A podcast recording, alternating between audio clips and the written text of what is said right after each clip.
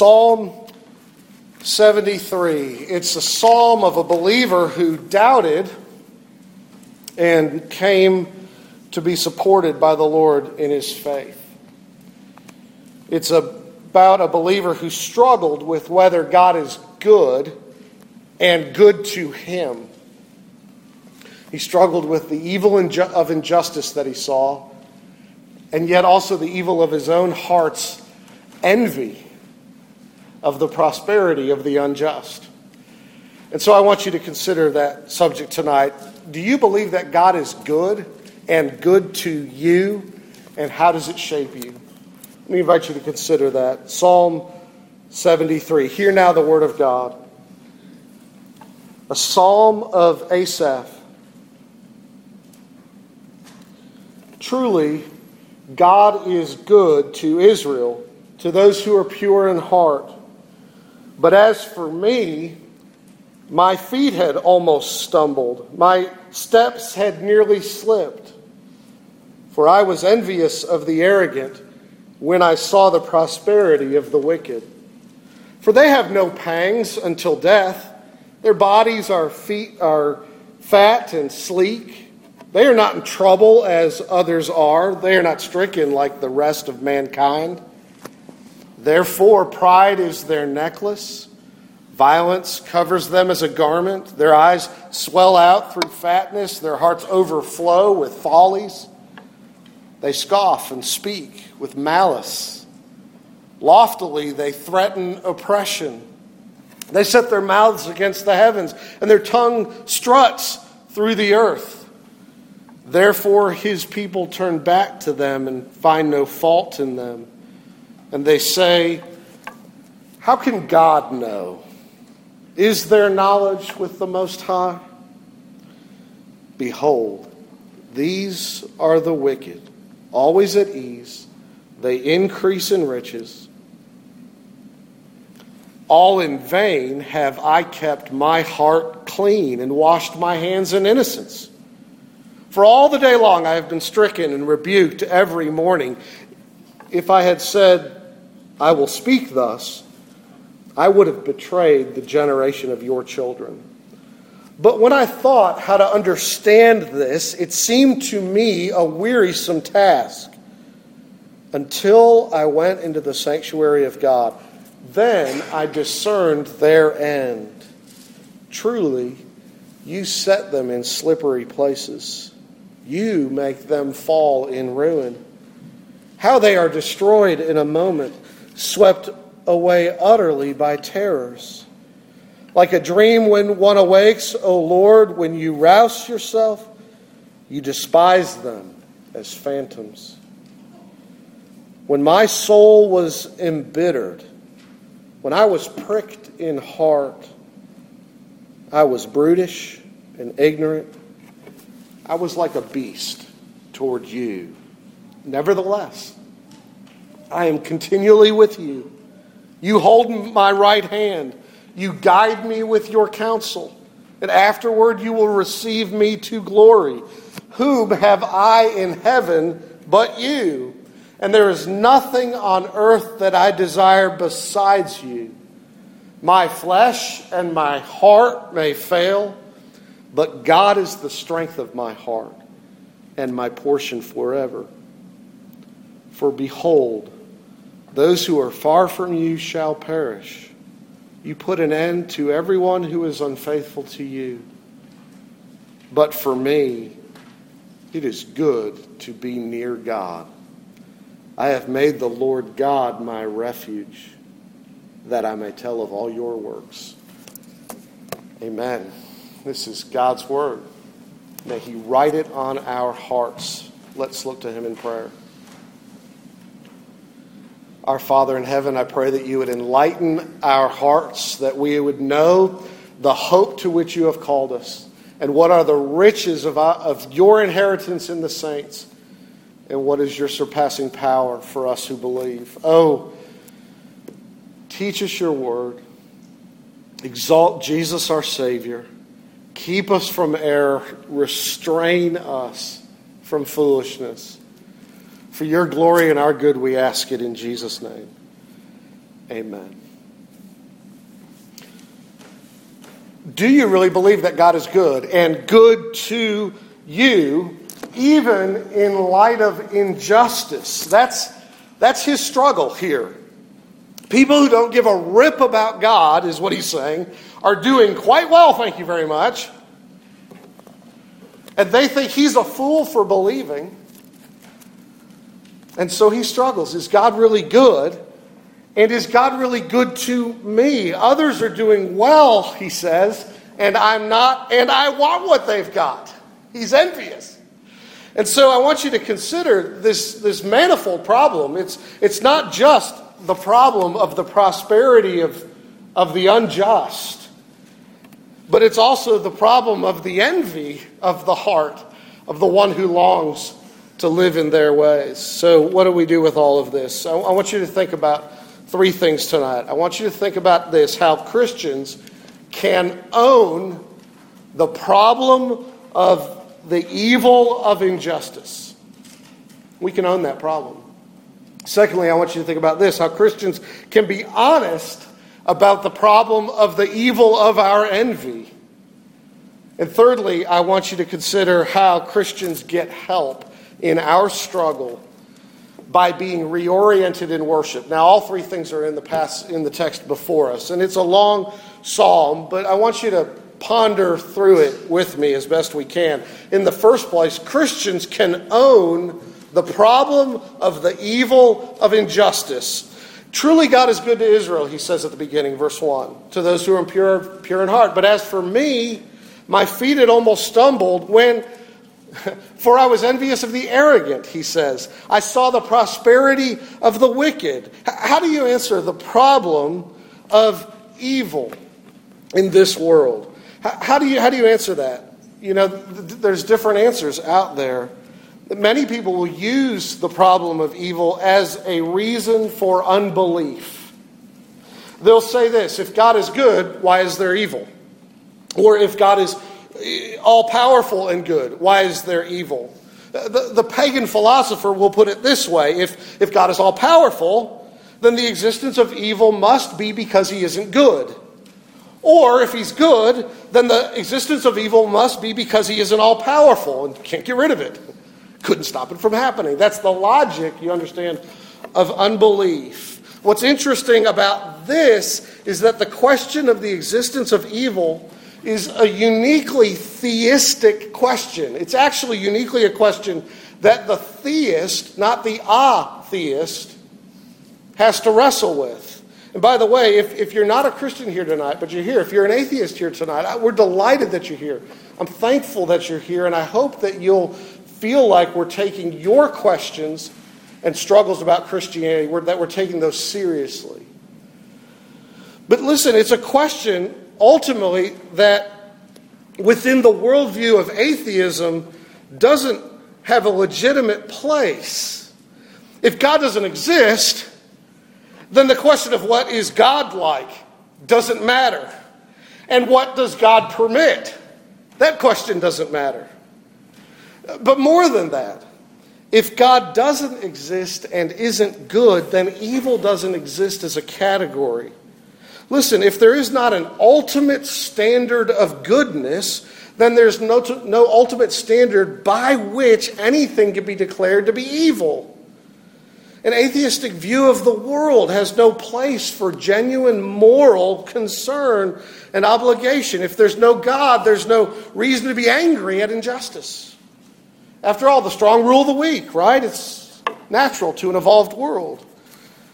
So, what I'm saying is this in order to critique Christianity, you actually have to step into Christianity to do it and embrace the idea that God really exists and that it's possible to know what's good based on the absolute standard of God and His goodness. Otherwise, you don't have evil. And so, what I'm saying is this that it's a problem we have to wrestle with. It's a problem within the world of belief.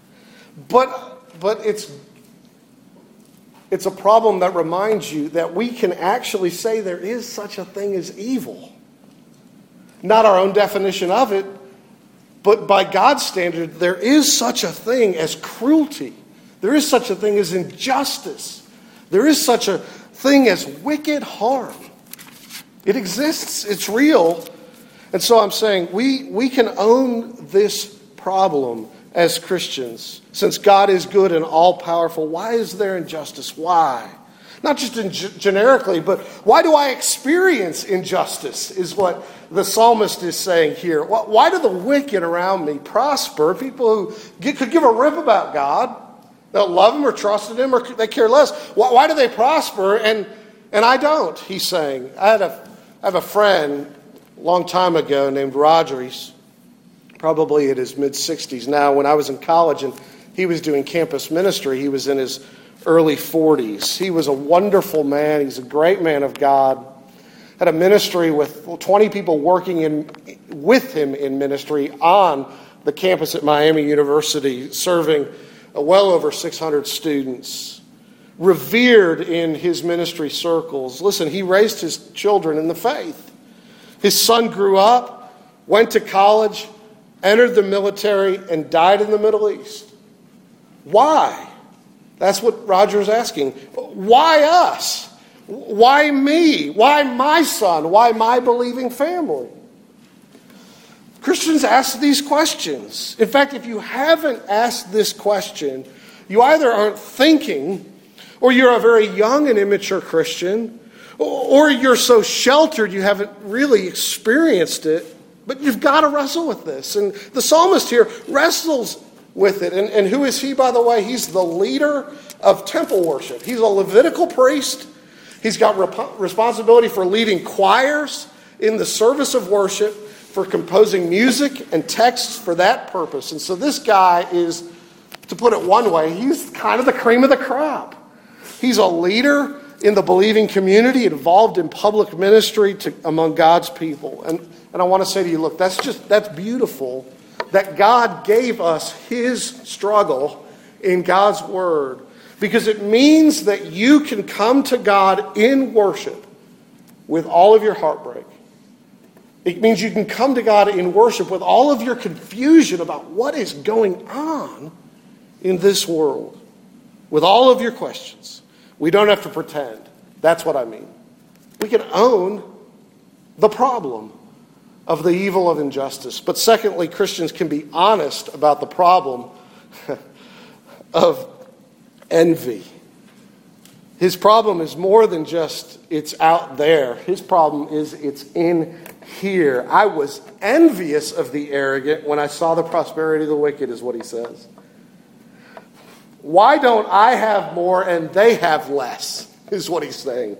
Why does he envy? Look at verses 4 through 12. He, runs through a list of things. He turns his heart and mind away, as it were, from the goodness of God to look at the world around him. And he says, he says, Well, look, look, these people, they don't get sick.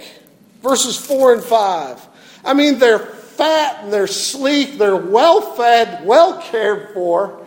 They don't seem to struggle with illness and they're confident about their lives. Pride is their necklace. And they have this incredible freedom. They live like there's no tomorrow, verses 7 through 10. Um, their, their, their mouths wag at heaven. They even mock, and, and they, just, they just live like there will be no reckoning. They have all the material wealth that they need. Verse 12 Behold, these are the wicked, always at ease, they increase in riches. You see, you see who he's describing? People, people who have all the friends that they want, all the power that they want, all the blessings that they could ever want, to do whatever it is they want whenever they want, and they become arrogant and proud and they mock God. And, and he says, That isn't fair.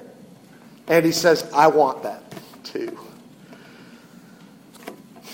I'm not content with what God has given me, is what he's saying. Life is hard for me and easy for them. Listen, I just want to say that, that we all ought to be careful about allowing our hearts to get cultivated in that direction. We need to beware of having a heart of envy cultivated in us. One of the things that does that, I'm convinced, is, and guilty as charged, is through watching a lot of television. Listen, people uh, on uh, TV live in a world where they can ride everything out. everything gets resolved in 60 minutes or 24 hours. Worldwide terrorism stopped by one man in, in a day, right? Monk solves a murder in one hour, and you never see the grief it leaves behind in the lives of the families it's destroyed. It always ends on a happy go lucky moment in the office, mocking Monk for his quirks or something. But you never see the residual effects. People drive great cars. They, their hair never gets messed up, even when they're riding in a convertible. They look beautiful. And in the romantic dramas, oh, it all goes so well every time they try it. And we begin to think that's what my life ought to look like money for nothing and chicks for free. That's, that's the motto of TV. Now, you say I've been a Christian since I was young and I was told not to envy the world, and well, I don't, frankly. Ted, this doesn't bother me a bit. I want to ask you a question. On the flip side, do you actually rejoice in the prosperity of others? You know, the Bible says, weep with those who weep and rejoice with those who rejoice. And I would submit it's far easier us, for us to weep with those who weep than it is to be delighted when God gives them the perfect car, the perfect house, the perfect bank account. Are you happy when your neighbor prospers? When you're sitting at home on Friday night, maybe for good reason, but everybody else is going out on date night, do you rejoice that they're doing that? What about your gifts? Are you content with the way God made you and the way God made others? Do you constantly find yourself saying, I wish I could do that. I wish I had that gift. I want what they have. Is, is this you? Are you a coveter in your heart? Deeply unsatisfied with what you perceive to be the lack of God's goodness to you. Listen, you may spend, if you're child growing up, college student, going home on a weekend. You, you might spend a weekend with another family, and their mom and dad and siblings are great. They don't even sin in that house. Not in your presence for the short while you're there, but you come home and you know all too well your parents and siblings aren't great, and you know their sins intimately. Are you tempted to question God's sovereign providence and care of your life? Do you see? I'm trying to say we're all tempted to envy. And we all ought to be careful of allowing our hearts to be stirred in that direction. But look at the results of his envy here in verses 21 through 22. Notice how it changes him. He says, When my soul was embittered, when I was pricked in heart, I was brutish and ignorant. I was like a beast before you. What's he saying? You are what you eat. You remember Arby's 5 for 5.95? I've been there, done that in a car by myself. Two Arby's sandwiches, french fries, milkshake, mozzarella cheese sticks. Forget the dessert. I've I've taken it all down to my shame. And I am so happy for the first half hour. And then I start to feel like a mozzarella cheese stick. Oh, it's terrible, right? It begins to spoil in you. You know, they say that everything a pig eats is on the bone in 24 hours apparently, I guess it metabolizes in 24 hours. It becomes a part of the meat of their bones. It becomes them. They become it. That's what happens to him. He envies. And he becomes, he begins, he says, to become like them. I became like a brute beast before God, he says. My discontentment began to define me. And I felt like an animal before God, is what he's saying. I didn't have any connection with God. I wasn't happy in God. I had quenched it with resentment. You need to be careful if that's what you're feeding yourself. But it not only changes him, it makes him angry. I think there's a, a note of that in, in the whole psalm, but in 13 and 14, he says, You know, all in vain have I kept my heart clean washed my hands in innocence. You can almost hear his attitude here. Uh, to no purpose did I do that. What was the point? It's, it seems like what he's saying is I, he's, he's acknowledging he's mad at God. He's bitter and resentful. Following Jesus got me nothing, is what he's saying. What good did it do me? And I want to say to us that most of the time, the simple reason for doubting God is self pity, a desire for sovereignty in our own lives, to be in charge of our own lives, and a desire to have what we don't have. Envy is the beginning of a lot of downfalls. C.S. Lewis, in his preface to the Screwtape Letters, says this The real mark of hell is the ruthless, sleepless, unsmiling concentration upon self. We must picture hell, he says, as a place where everyone is perpetually concerned about his own dignity and advancement, where everyone has a grievance, and where everyone lives the deadly serious passions of envy, self importance, and resentment. Oh, friends, it's a terrible danger. And, and, and not only does it change him and he grows angry at God, but in doing so, he warps God's character in his own mind. What is he doing? He's, he's determining God's character by his circumstances. He's deciding what God must be like by what God has done in his life. And that is always, always, always a dangerous way to define who God is. To take what's going on in your life and say, well, God must be like this because of that. Oh, friends, it is dangerous Calvin says it this way affliction is generally accompanied by dejection, and dejection issues in doubt, and doubt gives rise to mental conflict, and then he says the struggle becomes intense. Have you been there, friends? Uh, we need to heed the caution and the wisdom of William Cowper in his song, God Moves in a Mysterious Way. It, he has a line in there that says, Blind unbelief is sure to err and scan his work in vain, to scan God's work in vain. God is his own interpreter, and he will make it plain.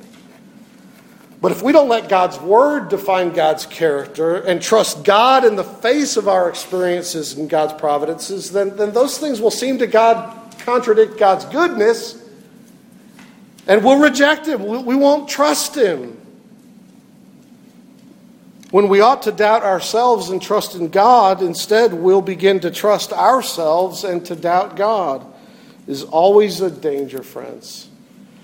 And I want to say to you this let the injustice God Himself experienced upon the cross when he, the author of life, was killed by the hands of wicked men, and yet according to the predetermined plan of God, as Peter or Paul says in Acts chapter 2. Let the injustice God experienced on the cross in order that you might know the, the loving pardon and acceptance of God. Let that teach you that God is trustworthy. Even when what's going on around here it doesn't seem that way. And so we can own the problem of evil. We can be honest about the problem of the evil in our hearts, which is envy.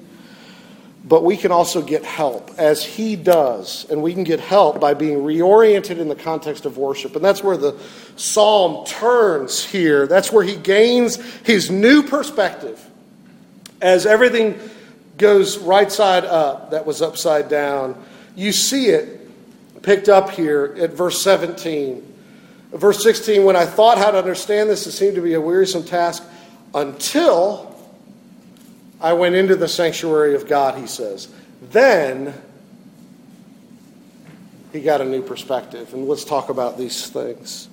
So he's, he's in the sanctuary of God, he's, he's meeting God in worship. He's drawing near to God, and God is drawing near to him in the, in the community of faith. And what happens there?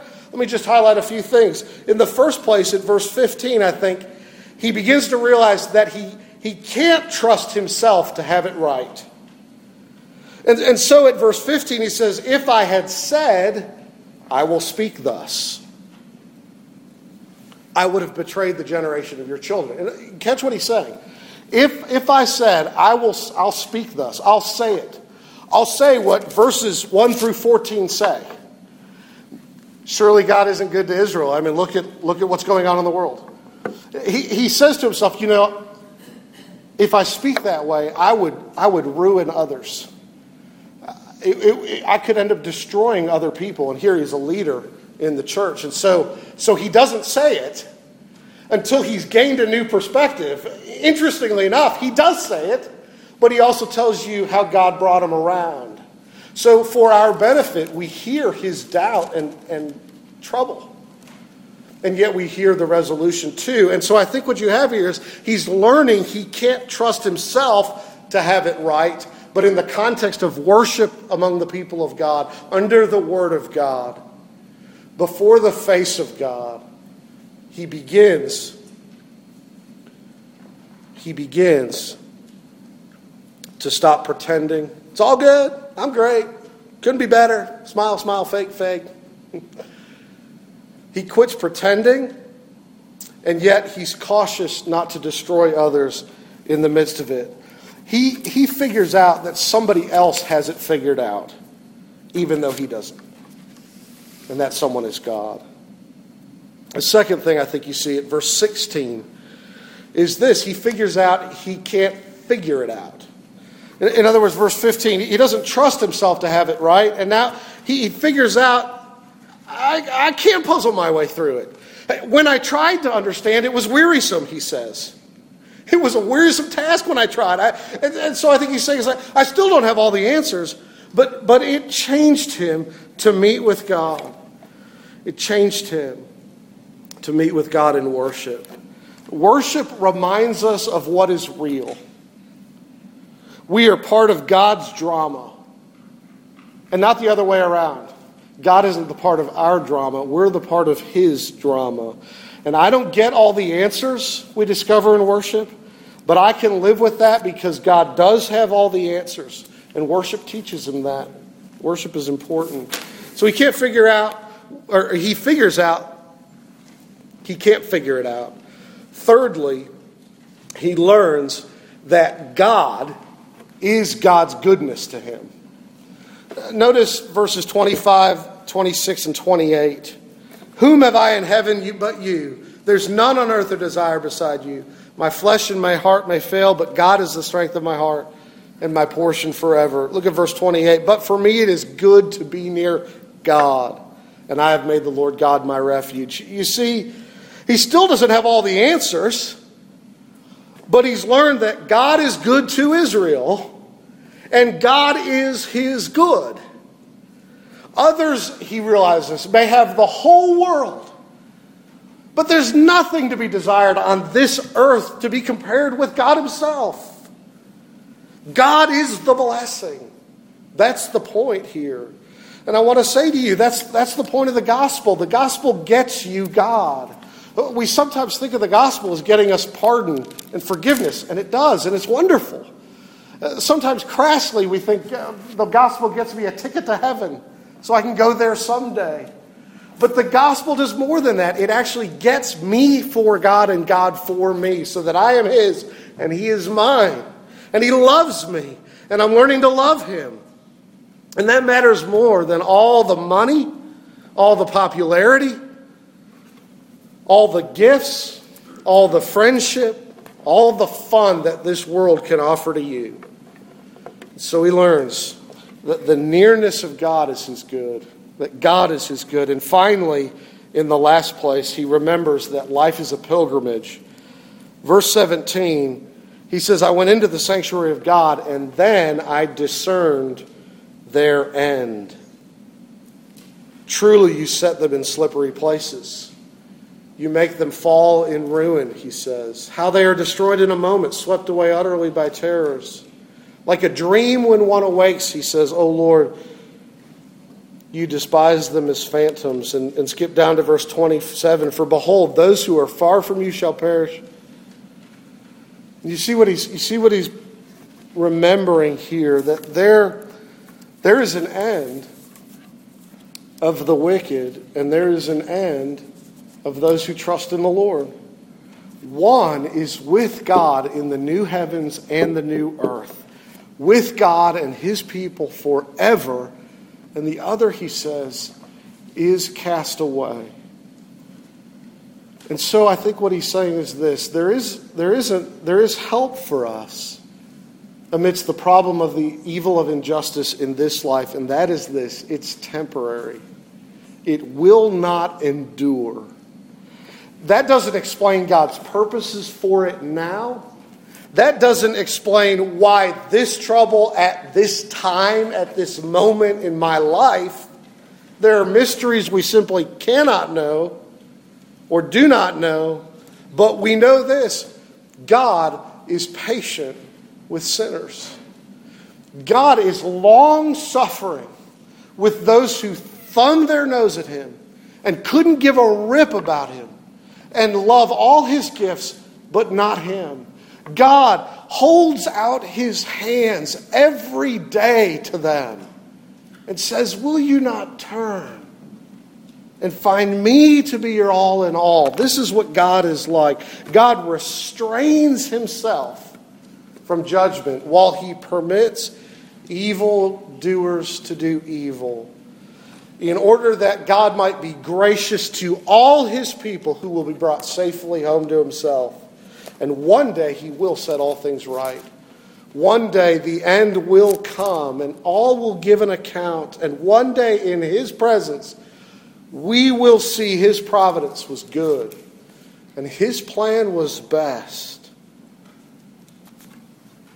You can believe in a God like this who went to the cross to spare you the evil of your own envy because he did not so cling to his prerogative.